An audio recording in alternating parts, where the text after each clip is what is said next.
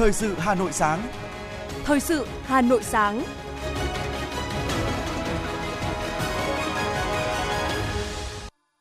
Hồng Hạnh và Ngọc Bách xin được đồng hành cùng quý thính giả trong 30 phút của chương trình Thời sự sáng ngày hôm nay, thứ hai ngày mùng 3 tháng 10 năm 2022. Chương trình có những nội dung chính sau đây. Hà Nội tổ chức lễ trao giải báo chí về phát triển văn hóa và xây dựng người Hà Nội thanh lịch, văn minh lần thứ 5 năm 2022 tại khu Đoan Môn, Hoàng Thành Thăng Long. Thành phố Hà Nội nghiên cứu bỏ yêu cầu căn cước công dân, sổ hộ khẩu trong các thủ tục hành chính và chấp nhận phân luồng phục vụ dự án bảo đảm an toàn giao thông trên cầu Thanh Trì. Tính đến chiều qua, số ca mắc Covid-19 trên cả nước giảm còn dưới 500 ca. Phần tin thế giới có những thông tin: Mỹ, Nhật Bản, Australia tăng cường hợp tác quốc phòng. Tập đoàn Gazprom của Nga đã tạm ngừng vận chuyển khí đốt cho Italia với lý do không thể trung chuyển khí đốt qua Áo. Mỹ kêu gọi nhóm các nền kinh tế phát triển và mới nổi hàng đầu thế giới G20 loại bỏ thuế quan với sản phẩm nông nghiệp. Sau đây là nội dung chi tiết. Thưa quý vị và các bạn, hướng tới kỷ niệm 68 năm ngày giải phóng thủ đô, mùng 10 tháng 10 năm 1954, mùng 10 tháng 10 năm 2022. Tối hôm qua, ngày 2 tháng 10, Thành ủy, Hội đồng Nhân dân, Ủy ban Nhân dân, Ủy ban Mặt trận Tổ quốc Việt Nam, thành phố Hà Nội đã tổ chức lễ trao giải báo chí về phát triển văn hóa và xây dựng người Hà Nội thanh lịch, văn minh lần thứ 5 năm 2022 tại khu Đoan Môn, Hoàng Thành Thăng Long. Đến dự chương trình, về phía thành phố Hà Nội có Ủy viên Trung ương Đảng, Phó Bí thư Thường trực Thành ủy Nguyễn Thị Tuyến, Phó Bí thư Thành ủy Nguyễn Văn Phong, Ủy viên Ban Thường vụ Thành ủy, Trưởng Ban Tuyên giáo Thành ủy Bùi Huyền Mai, Ủy viên Ban Thường vụ Thành ủy, Phó Chủ tịch Thường trực Hội đồng Nhân dân thành phố Phùng Thị Hồng Hà, Phó Chủ tịch Ủy ban Nhân dân thành phố Chử Xuân Dũng cùng lãnh đạo các sở, ngành của thành phố. Ghi nhận của phóng viên Lưu Hương. Lễ trao giải được tổ chức để ghi nhận, tôn vinh các tác giả, nhóm tác giả có tác phẩm báo chí xuất sắc tiêu biểu, các tập thể, cá nhân có nhiều đóng góp trong hoạt động tuyên truyền về phát triển văn hóa, xây dựng người Hà Nội thanh lịch, văn minh. Sau một năm thực hiện, giải báo chí về phát triển văn hóa và xây dựng người Hà Nội thanh lịch, văn minh lần thứ 5 năm 2022 tiếp tục thu hút được sự quan tâm hưởng ứng của đông đảo phóng viên và các cơ quan báo chí. Theo đó, ban tổ chức giải đã tiếp nhận được 265 tác phẩm của 40 đơn vị cơ quan báo chí, trong đó có 96 tác phẩm báo in, 113 tác phẩm báo điện tử, 17 tác phẩm phát thanh, 39 tác phẩm truyền hình. Đánh giá của Hội đồng chấm giải, năm nay các tác phẩm báo chí dự thi có nội dung và hình thức thể hiện phong phú, đa dạng, chất lượng đồng đều hơn. Nhiều tác phẩm báo chí được chuẩn bị công phu, bám sát thực tiễn, phản ánh đúng, trúng và kịp thời các vấn đề trong phát triển văn hóa, xây dựng người Hà Nội thanh lịch, văn minh, tạo hiệu ứng lan tỏa tích cực trong xã hội. Với tinh thần khách quan, công tâm và trách nhiệm cao, Hội đồng chấm giải báo chí về phát triển văn hóa và xây dựng người Hà Nội thanh lịch, văn minh lần thứ 5 năm 2022 đã thống nhất bình chọn được 2 cơ quan báo chí đồng hạng xuất sắc và 33 tác phẩm báo chí xuất sắc nhất để trao giải. Trong đó có 3 giải A, 5 giải B, 10 giải C, 15 giải khuyến khích. Tại lễ trao giải, nhà báo Lê Mạnh Cường, Đài Truyền hình Việt Nam đại diện nhóm tác giả đạt giải A với tác phẩm Bữa cơm 1 ca cho bệnh nhi ung thư chia sẻ. Mục tiêu là thực hiện ra một phóng sự là về một bữa cơm 1 ca cho các bệnh nhi. Thế nhưng mà khi đến nơi bắt đầu khai thác câu chuyện thì chúng tôi mới thấy rằng là ông bố này cũng là một ông bố rất là đặc biệt. Có một đứa con bị ung thư và 2 bố con đã cùng đồng hành với nhau trong cái hành trình chữa bệnh ung thư đấy. Nhưng mà cuối cùng thì em bé thì cũng không qua khỏi. Và khi mà phóng sự được phát sóng thì chúng tôi cũng nhận được rất nhiều những phản hồi của khán giả. Rất là nhiều mạnh thường quân cũng đã đến với mái ấm, đến với bữa cơm, đến với tiệm cơm và nhiều người cũng đến giúp đỡ nữa. Cái tình cảm đó, câu chuyện đó được lan tỏa trong cộng đồng và chúng tôi rất là vui khi mà cái nỗ lực của mình đã mang được nhiều hơn những giá trị tới khán giả. Trong dịp này, Đài Phát thanh Truyền hình Hà Nội có 5 tác phẩm lọt vào vòng chung khảo, trong đó có 1 tác phẩm đạt giải B, thể loại truyền hình mang tên Di tích, danh thắng Hà Nội, đổi mới để thu hút khách du lịch của nhóm tác giả Thanh Hồng, Mạnh Cường, Minh Tú, Minh Nghĩa, Xuân Vũ. 1 tác phẩm đạt giải C, loại hình phát thanh mang tên Giọng đọc Hà Nội, mang ký ức người Hà Nội của nhóm tác giả Như Hoa, Lê Thông, Phạm Minh, Kim Yến. Đại diện cho nhóm tác giả nhận giải lần này, phóng viên Thanh Hồng, Đài Phát thanh Truyền hình Hà Nội cho biết. Trong quá trình sáng tác các tác phẩm thì chúng tôi có rất nhiều cảm xúc và chúng tôi nghĩ rằng những phóng viên cũng là những công dân thủ đô thì cần có trách nhiệm để lan tỏa những nét đẹp văn hóa đấy trong cuộc sống. Để tiếp tục xây dựng hệ giá trị văn hóa và chuẩn mực người Hà Nội, xây dựng môi trường văn hóa và điều kiện để phát triển toàn diện về nhân cách, đạo đức, trí tuệ, năng lực sáng tạo, thể chất, tâm hồn, giải báo chí về phát triển văn hóa và xây dựng người Hà Nội thanh lịch, văn minh tiếp tục đóng vai trò hết sức quan trọng trong công tác thông tin, tuyên truyền, giúp nâng cao nhận thức của mỗi người dân về các giá trị văn hóa nghìn năm mà thế hệ hôm nay phải có trách nhiệm trân trọng, giữ gìn và phát huy. Cũng trong tối qua, tại Công viên Tuổi Trẻ Hà Nội, chi hội Club Trái tim nước Nga Xô Viết thuộc Hội hữu nghị Việt-Nga thành phố Hà Nội đã tổ chức đại nhạc hội thời trang Cánh Buồm Đỏ Thắm. Tham dự sự kiện có đông đảo cộng đồng người Nga đang sinh sống tại Việt Nam và những người Việt Nam từng học tập và công tác tại Nga. Phát biểu tại đại nhạc hội, Đại sứ đặc mệnh toàn quyền Liên bang Nga tại Việt Nam Gennady Stepanovich Bezdetko đã nhắc lại những kỷ niệm đầy ý nghĩa giữa hai nước, giữa nhân dân hai nước Việt Nam và Nga. Đại sứ Gennady Stepanovich Bezdetko đã bày tỏ mong muốn tình cảm sâu đậm giữa nhân dân hai nước sẽ ngày càng bền chặt qua các hoạt động giao lưu văn hóa. Câu lạc bộ được thành lập năm 2014 và trở thành chi hội chính thức của Hội hữu nghị Việt-Nga thành phố Hà Nội vào năm 2019 với hơn 250 thành viên chính thức. Chi hội tập trung tăng cường tổ chức các hoạt động giao lưu văn hóa mang đậm phong cách đặc trưng của hai nước Việt Nam và Nga nhằm gắn kết cộng đồng người Nga đang sinh sống tại Hà Nội, những người Việt Nam từng học tập và công tác tại Nga, chú trọng công tác nhân đạo và từ thiện, vận động các nguồn tài trợ để góp phần giúp đỡ người nghèo, người dân vùng bị thiên tai. Trong không gian tràn ngập âm nhạc với các bài hát đến từ hai đất nước, nhiều thành viên xúc động cho biết đây là dịp để họ gặp gỡ, chia sẻ những kinh nghiệm, kinh doanh, tìm kiếm cơ hội hợp tác, đồng thời giúp đỡ những người gặp khó khăn để cùng nhau phát triển. Thưa quý vị, sau vòng sơ khảo và bán kết với phần tranh tài hấp dẫn, sôi nổi của các thí sinh, 12 giọng ca xuất sắc đã chính thức góp mặt trong đêm chung kết cuộc thi Giọng hát hay Hà Nội 2022. Đêm chung kết sẽ diễn ra lúc 20 giờ ngày 11 tháng 10 tới đây tại Nhà hát lớn Hà Nội.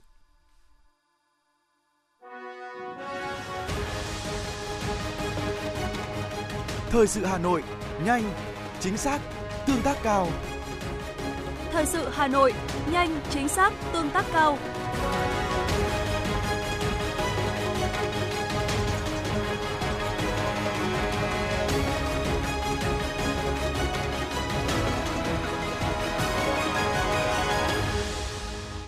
Tiếp tục chương trình là những thông tin quan trọng khác.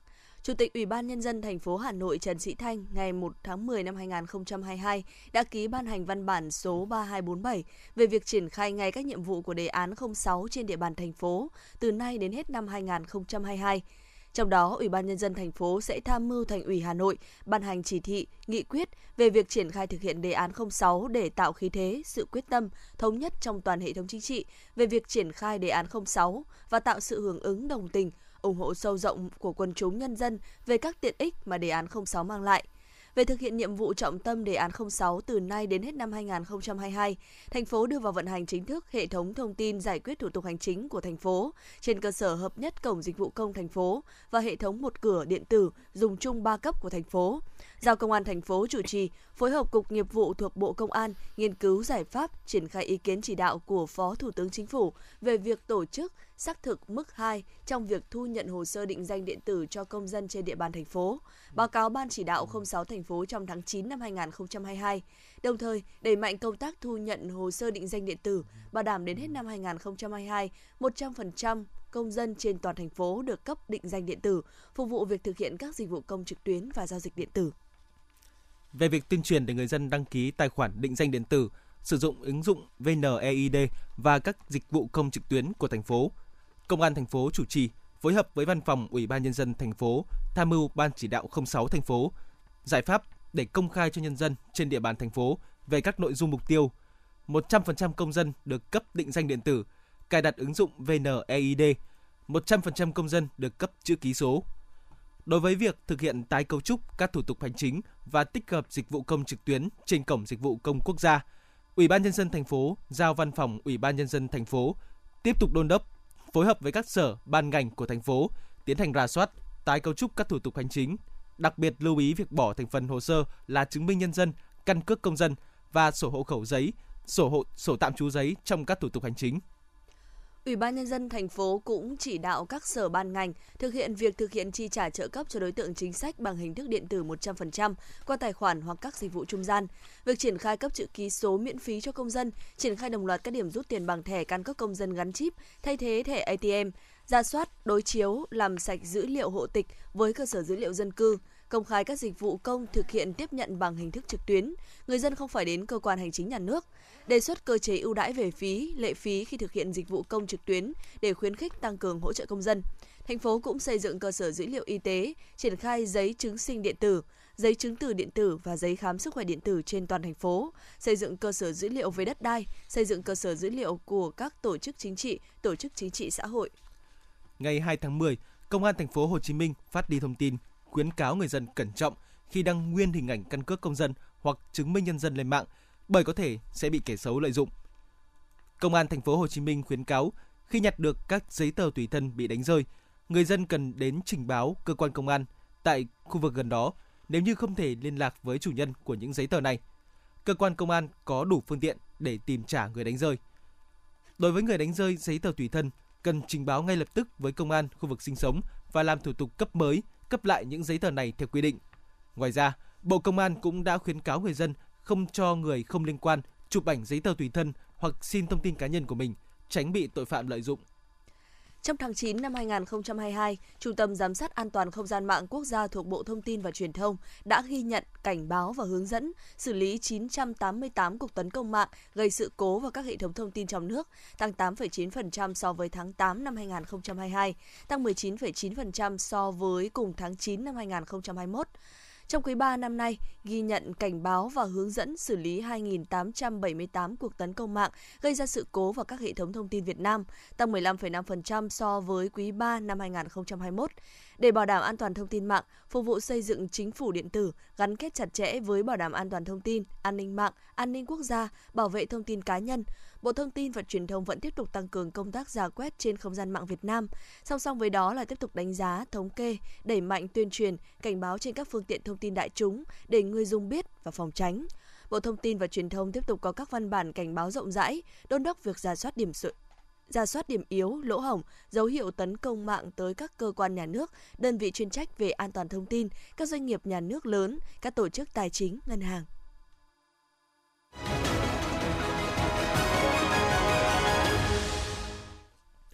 Thưa quý vị và các bạn, với mục đích cải thiện chất lượng cuộc sống của các cá nhân, hộ gia đình có thu nhập thấp, đặc biệt ưu tiên phụ nữ nghèo, Quỹ TYM, Tổ chức Tài chính Vi mô Tình thương do Trung ương Hội Liên hiệp Phụ nữ Việt Nam thành lập, đã giúp đỡ hàng nghìn phụ nữ, trong đó có hội viên phụ nữ huyện Sóc Sơn, không chỉ tự tin vươn lên thoát nghèo mà còn trở thành nữ doanh nghiệp, giúp đỡ các chị em khác. Trong những năm vừa qua, Quỹ TYM chi nhánh Sóc Sơn đã đồng hành, tạo điều kiện cho chị em phụ nữ vươn lên làm chủ cuộc sống gia đình. Cơ sở sản xuất chanh gạo của gia đình chị Nguyễn Thị Vân, cụm 105 đường Thống Nhất, thôn Cả Xuân Kỳ, xã Đông Xuân, huyện Sóc Sơn là một trong những sản phẩm sáng tạo của phụ nữ từ nguồn vốn của TYM Sóc Sơn. Những bức tranh được làm từ hạt gạo quý mà thiên nhiên ban tặng được chị Vân tự sáng tạo, áp dụng công nghệ để cải tiến mẫu mã, quảng bá sản phẩm đi các nơi phục vụ thị trường trong nước và quốc tế. Chị Nguyễn Thị Vân, xã Đông Xuân, huyện Sóc Sơn cho biết: Tôi cũng tham gia được thành viên của Quỹ TYM và tôi cũng đã được vay từ cái đồng vốn từ lúc 7 triệu đến khi mà vay đến bây giờ là tôi cũng được vay đến 100 triệu. Và từ đó thì Quỹ TYM cũng tạo cho tôi rất là nhiều về cái nguồn vốn cũng như là về cái kết nối để mà quảng bá các cái sản phẩm đến các cái khách trong nước cũng như là quốc tế. Và đến bây giờ thì cái dòng tranh của tôi cũng rất là phát triển. Xã Minh Phú, nơi khởi đầu của TYM Sóc Sơn, khi thành lập mới chỉ có 20 thành viên. Đến nay toàn xã đã có 590 thành viên tham gia sinh hoạt ở 8 cụm. Các sản phẩm mới của TYM được chị em tiếp cận như các loại vốn và quỹ hỗ trợ kinh doanh, vốn chính sách cho hộ nghèo, cận nghèo, vốn đầu tư phát triển vi mô, vốn hỗ trợ thành viên và phát triển cộng đồng. Bà Nguyễn Thị Sắc, cụm trưởng cụm 8, xã Minh Phú, huyện Sóc Sơn cho biết. Đấy, cũng nhờ có quỹ thì nói chung là chị em phụ nữ chúng tôi là cũng giao lưu học hỏi là cũng được nhiều cái. Mà trong khi đó Quỹ TYM là lúc trước là bắt đầu vào là vay vốn được có 200.000 thôi. Thế nhưng đến bây giờ là tối đa là được 50 triệu. Đấy, với lại chúng tôi được cái là tiết kiệm đấy, biết tiết kiệm cái đồng tiền của mình. Ai có thế nào là tiết kiệm thế để là cho cái tích lũy của cái vốn của mình ấy. Qua 30 năm triển khai, hoạt động của TYM Sóc Sơn không chỉ tác động đối với bản thân người phụ nữ và gia đình họ mà còn đối với cộng đồng. Đặc điểm của vốn vay hoàn trả theo tuần của TYM là một trong các yếu tố tác động đến việc đa dạng hóa các loại hình sản xuất, làm đa dạng hóa các nguồn thu nhập, thay đổi từng bước nếp nghĩ, cách làm cũ của các chị em. Với mức vay và phương thức rất ưu đãi, Phụ nữ với nhu cầu và điều kiện người vay đã thu hút số lượng lớn thành viên tham gia, góp phần hỗ trợ đắc lực cho công cuộc xây dựng nông thôn mới trên địa bàn. Ông Nguyễn Văn Quảng, Phó Chủ tịch Ủy ban nhân dân xã Việt Long, huyện Sóc Sơn nói: Song song với những cái hỗ trợ của thành phố, của huyện thì bên cạnh đó có cái nội dung, những cái hoạt động của team Sóc Sơn đã có cái quan tâm đến các hội viên phụ nữ được tiếp cận để có những hoạt động vay vốn phát triển kinh tế, nâng cao hiệu quả kinh tế gia đình. Đó là một cái hoạt động rất là ý nghĩa. Được thành lập năm 1992, đến nay team chi nhánh Sóc Sơn đã có mặt ở 17 xã với 4.800 thành viên tham gia sinh hoạt ở 118 cụm. Trong suốt chặng đường 30 năm vừa qua, team Sóc Sơn luôn trung thành với sứ mệnh hỗ trợ phụ nữ nghèo và thu nhập thấp thông qua cung cấp dịch vụ tín dụng, giúp các thành viên có kiến thức, kỹ năng quản lý đồng vốn cho hiệu quả, tạo cho họ phát huy tiết kiệm để tích lũy cho tương lai từ những đồng bạc lẻ. Chia sẻ hội viên khi ốm đau, lúc vui buồn, giúp họ tự tin vào bản thân và hòa nhập cùng xã hội. Ông Nguyễn Văn Sĩ, Giám đốc team chi nhánh Sóc Sơn, chia sẻ.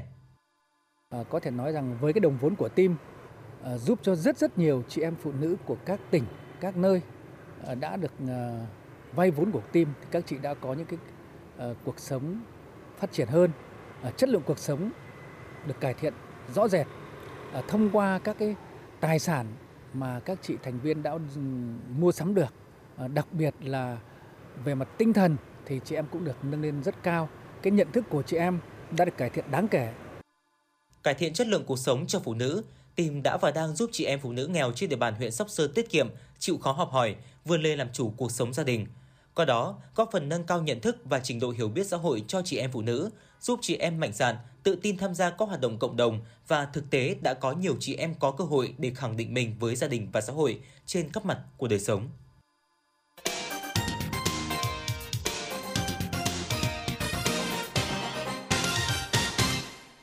Thưa quý vị, tính từ đầu năm đến nay, cả nước ghi nhận hơn 210.000 trường hợp mắc, 87 trường hợp tử vong do sốt xuất huyết. Khu vực miền Nam, miền Trung, Tây Nguyên tiếp tục ghi nhận số ca mắc và tử vong ở mức cao. Khu vực miền Bắc, tại Hà Nội đã ghi nhận gia tăng số ca mắc và đã có 5 trường hợp tử vong. Triệu chứng nặng nhất của bệnh là sốc, sốt xuất huyết, Dengue có thể gây tử vong nếu không được điều trị kịp thời. Hiện nhiều trường hợp nhập viện với các dấu hiệu cảnh báo. Phản ánh của phóng viên thời sự. Sốt cao, chảy máu nhiều, tiểu cầu giảm dưới 10. Ông Quách Văn Dậu được chỉ định nhập viện điều trị tại khoa truyền nhiễm Bệnh viện Đa khoa Đống Đa, Hà Nội. Với các dấu hiệu cảnh báo xuất huyết niêm mạc, tiểu cầu giảm, ông là một trong những trường hợp sốt xuất huyết Dengue nặng. Ông Quách Văn Dậu, xã Tân Lập, huyện Đan Phượng và thạc sĩ Hà Huy Tình, phó trưởng khoa truyền nhiễm Bệnh viện Đa khoa Đống Đa, Hà Nội cho biết. Bây giờ chưa phát hiện ra nó bị sốt xuất huyết đâu.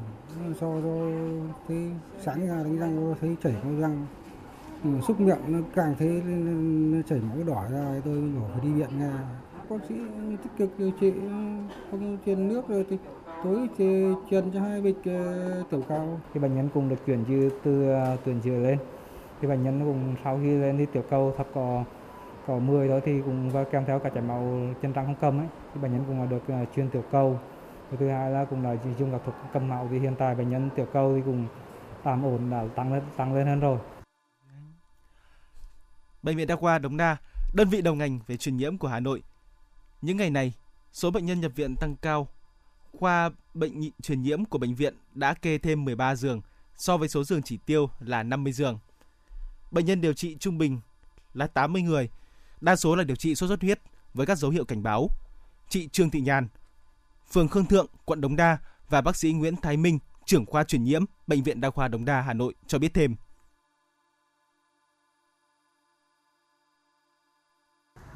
Tôi bị sốt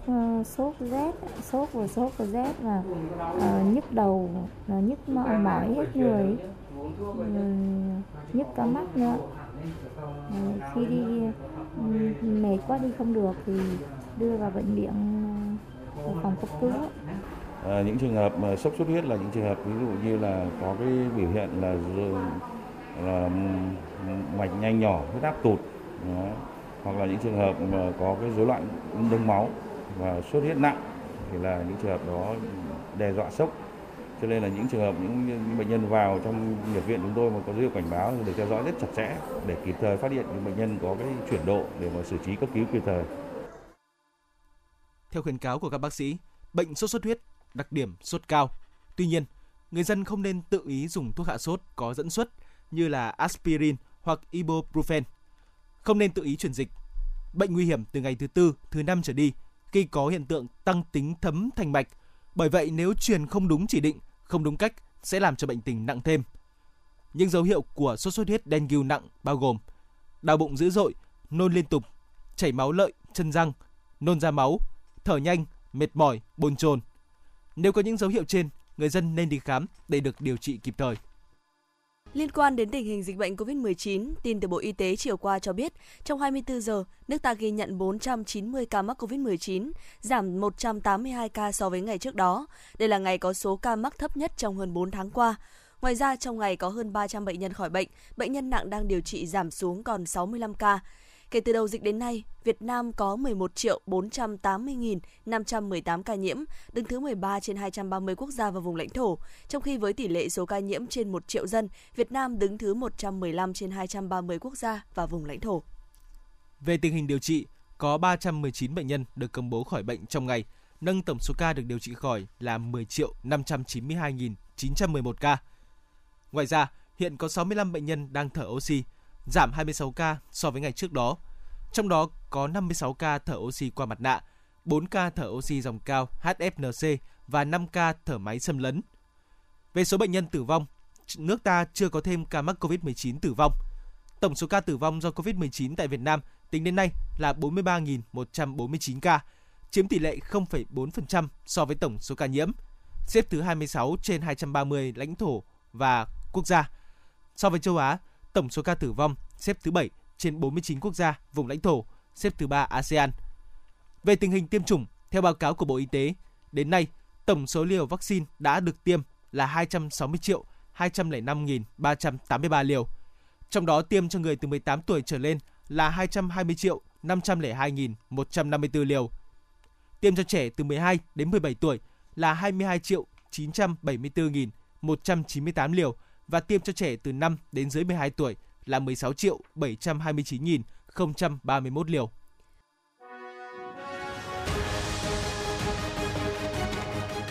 FM 90 cập nhật trên mọi cung đường. FM 90 cập nhật trên mọi cung đường.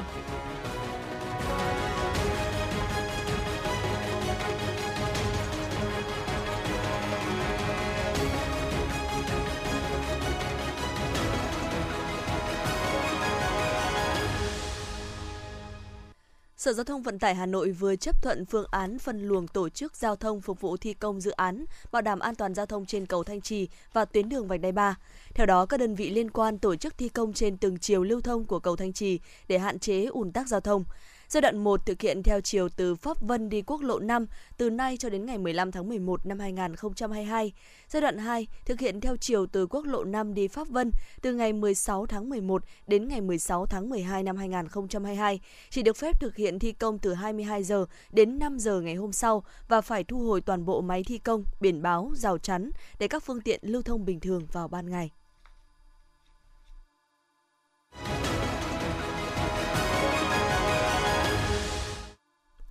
Quý thính giả đang nghe chương trình thời sự của Đài Phát thanh Truyền hình Hà Nội được phát trực tiếp. Xin chuyển sang những thông tin quốc tế. Bộ trưởng Quốc phòng ba nước Mỹ, Australia và Nhật Bản đã nhất trí thúc đẩy hợp tác trong việc đảm bảo an ninh tại khu vực Ấn Độ Dương-Thái Bình Dương. Tuyên bố được đưa ra tại Hội nghị Bộ trưởng Bộ Quốc phòng ba bên diễn ra tại Honolulu của Mỹ. Các bộ trưởng khẳng định sẽ liên hệ chặt chẽ trong việc duy trì và tăng cường trật tự quốc tế dựa trên pháp quyền, tương thích với chiến lược của mỗi nước, qua đó hiện thực hóa một khu vực Ấn Độ Dương, Thái Bình Dương tự do và rộng mở. Tập đoàn Gazprom của Nga đã tạm dừng vận chuyển khí đốt cho Italia với lý do không thể trung chuyển khí đốt qua Áo. Hiện Gazprom đang cùng với các khách hàng ở Italia giải quyết vấn đề này. Thủ tướng Italia sắp mãn nhiệm Mario Draghi đã ký các thỏa thuận mới với những nhà cung cấp khí đốt khác để giảm sự phụ thuộc của Italia vào Nga, đồng thời đẩy nhanh sự chuyển đổi năng lượng tái tạo. Cùng ngày, nhà điều hành đường ống dẫn khí đốt của Ba Lan Gazprom thông báo đường ống dẫn khí đốt Baltic đã bắt đầu vận hành, cung cấp khí đốt từ Na Uy đến Ba Lan thông qua Đan Mạch. Ba Lan hy vọng đường ống này sẽ bù đắp được sự thiếu hụt về nguồn cung từ Nga. Cuối tháng 4 này, tập đoàn Gazprom của Nga đã dừng xuất khẩu khí đốt sang Ba Lan sau khi nước này từ chối thanh toán tiền mua khí đốt bằng đồng rúp của Nga. Mỹ vừa đề nghị nhóm các nền kinh tế phát triển và mới nổi hàng đầu thế giới G20 loại bỏ thuế quan và các hàng rào phi thuế quan với các sản phẩm nông nghiệp. Đây là hành động được Mỹ xem là nhằm tạo điều kiện thuận lợi hơn cho dòng chảy thương mại tự do trong bối cảnh toàn thế giới lo ngại về tình trạng mất an ninh lương thực. Thái Lan đang thúc đẩy việc đăng ký sản phẩm chỉ dẫn địa lý của nước này ra nước ngoài, đặc biệt là các sản phẩm nông sản, thực phẩm nhằm tăng kim ngạch xuất khẩu hàng hóa. Đến nay, Thái Lan đã đăng ký thành công chỉ dẫn địa lý ở nước ngoài cho 8 sản phẩm. Sản phẩm mới nhất được Thái Lan đăng ký thành công chỉ dẫn địa lý ở nước ngoài là nhãn sấy vàng Lam Phun tại Việt Nam. Ngoài ra, Thái Lan cũng đã đăng ký chỉ dẫn địa lý ở nước ngoài cho một số hàng hóa khác như gạo, cà phê, lụa gấm, sợi tơ, me ngọt tại thị trường Liên minh châu Âu, Ấn Độ, Indonesia, Campuchia, đồng thời tiếp tục thúc đẩy việc đăng ký chỉ dẫn địa lý ở nước ngoài cho một số sản phẩm tại các thị trường như Trung Quốc, Nhật Bản. Nước này đặt mục tiêu trong năm nay nâng doanh số bán các sản phẩm có đăng ký chỉ dẫn địa lý, bao gồm cả hoạt động xuất khẩu lên hơn 1,1 tỷ đô la Mỹ. Theo Trung tâm Bão Quốc gia Mỹ, bão Orlen cấp 3 đang mạnh lên nhanh chóng, tiến về phía tây Mexico và dự kiến sẽ gây ra lũ lụt đe dọa tính mạng người dân. Cư dân sinh sống trong khu vực đường đi của cơn bão Orlen đang được khuyến cáo cần hết sức đề phòng do có thể bị đe dọa tính mạng bởi tình trạng lũ lụt nghiêm trọng, gió thổi mạnh và các dòng chảy nguy hiểm. Được biết, bão Orlen đang hướng tới Mexico chỉ vài tuần sau khi cơn bão Kay mạnh cấp độ 1 đổ bộ vào nước này, dọc theo bờ biển phía tây của bán đảo Baja California. Ít nhất 27 người đã thiệt mạng sau khi một chiếc xe máy kéo bị lật và rơi xuống nước tại thành phố Kanpur, miền Bắc Ấn Độ. Văn phòng Thủ tướng Ấn Độ Narendra Modi thông báo trên tài khoản Twitter rằng khoản hỗ trợ 200.000 rupee, tương đương khoảng 2.500 đô la Mỹ, sẽ được trao cho thân nhân, gia đình của những nạn nhân thiệt mạng từ quỹ cứu trợ của Thủ tướng và số tiền 50.000 rupee đối với những người bị thương. Liên quan đến cuộc bạo loạn và giẫm đạp trên sân cỏ ở Indonesia ngày hôm qua, đã có ít nhất 174 người thiệt mạng. Ngoài những người tử vong, có 180 người bị thương. Đây được coi là một trong những thảm họa sân vận động thể thao chết chóc nhất thế giới. Tổng thống Indonesia Joko Widodo đã ra lệnh mở cuộc điều tra về thảm kịch, xem xét lại mức độ an toàn đối với tất cả các trận đấu bóng đá và chỉ đạo Liên đoàn bóng đá nước này tạm dừng tất cả các trận đấu cho đến khi việc cải thiện an ninh được hoàn tất.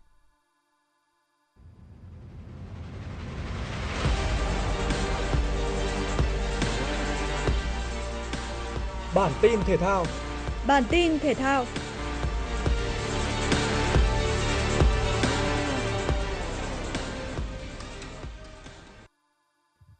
1.500 vận động viên đã cùng nhau tranh tài ở vòng chung kết giải chạy báo Hà Nội mới mở rộng lần thứ 47 vì hòa bình năm 2022. Trở lại sau 2 năm tạm dừng vì dịch Covid-19, giải cho thấy sự nâng tầm cả về chất lượng và quy mô, tiếp tục khẳng định là một trong những giải đấu giàu truyền thống của làng điền kinh Việt Nam. Đáng chú ý ở nội dung nâng cao dành cho vận động viên chuyên nghiệp, hai tuyển thủ quốc gia là Trần Văn Đảng của Hà Nội và Nguyễn Thị Oanh của Bắc Giang lần lượt chia nhau 2 huy chương vàng nội dung nam và nữ.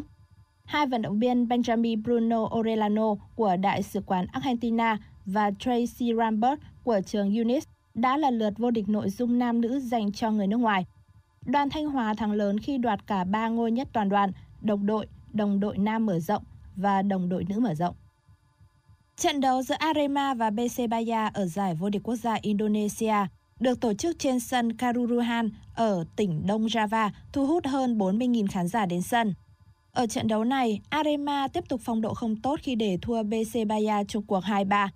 Thất vọng với trận thua của đội chủ nhà, những cổ động viên quá khích đã tràn xuống sân, đập phá và tạo nên khung cảnh hỗn loạn. Theo Tổng Thanh tra Cảnh sát Đông Java, ông Nico Afinta, có 174 người thiệt mạng và có nhiều người bị thương, trong đó có 2 cảnh sát đang thực hiện nhiệm vụ. Các cầu thủ BC Baya ngay lập tức rời sân, nhưng một số cầu thủ Arema vẫn còn trên sân cũng bị tấn công. Trước tình hình đó, lực lượng an ninh đã bắn hơi cay để hy vọng giải tán đám đông, khiến cổ động viên hoảng loạn, chạy dẫm đạp lên nhau, dẫn đến thảm kịch xảy ra. Sân Karuruhan có sức chứa thiết kế chỉ 38.000 chỗ ngồi, nhưng trong trận đấu này, số vé được bán ra lên tới 42.000. Đây được coi là một trong những vụ giẫm đạp tại sân vận động nghiêm trọng nhất thế giới. Tại trận bán kết giải quần vợt Tel Aviv 2022, Djokovic đã vượt lên dẫn trước Roman Safiulin 5-0 chỉ sau 23 phút mà không phải đối mặt với một breakball nào. Tuy nhiên ở set 2, tay vợt hạng 104 thế giới đã có 2 breakball nhưng để Djokovic cứu được trong game thứ 6 và đi tới chiến thắng 2-0 chung cuộc. tỷ số các set là 6-1 và 7-6. Đối thủ ở trận chung kết của Nole là Marin Cilic. Tay vợt người Croatia đã đánh bại Konstantina hạng 68 thế giới với tỷ số 7-5, 6-3 bằng cuộc lội ngược dòng khi bị dẫn 2-5 ở set đầu tiên. Thưa quý vị, Đài khí tượng Thủy văn khu vực Đồng bằng Bắc Bộ cho biết, ngày hôm nay, thành phố Hà Nội có lúc có mưa rào và dông. Thời tiết mát, nhiệt độ cao nhất phổ biến 29 đến 31 độ C. Hình thế thời tiết nêu trên tại Hà Nội duy trì đến ngày mai 4 tháng 10. Sang ngày 5 tháng 10, Hà Nội nắng về trưa và chiều, mưa vài nơi về đêm. Tuy nhiên, do áp lực cao lục địa tăng cường trở lại, nên ngày 9 và 10 tháng 10, Hà Nội mưa rào, có nơi mưa vừa, mưa to và dông. Các nơi còn lại thuộc khu vực Đồng bằng Bắc Bộ, tỉnh Hòa Bình và các tỉnh từ Thanh Hóa đến Quảng Bình, đêm 2 và ngày 3 tháng 10 mưa vừa, mưa to, có nơi mưa rất to và có dông. Quý vị và các bạn vừa nghe chương trình thời sự của Đài Phát thanh Truyền hình Hà Nội, chỉ đạo nội dung Nguyễn Kim Khiêm, chỉ đạo sản xuất Nguyễn Tiến Dũng, tổ chức sản xuất Xuân Luyến, chương trình do biên tập viên Nguyễn Hằng, phát thanh viên Hồng Hạnh, Ngọc Bách và kỹ thuật viên Duy Anh thực hiện. Hẹn gặp lại quý vị trong chương trình thời sự 11 giờ trưa nay. Thân ái chào tạm biệt.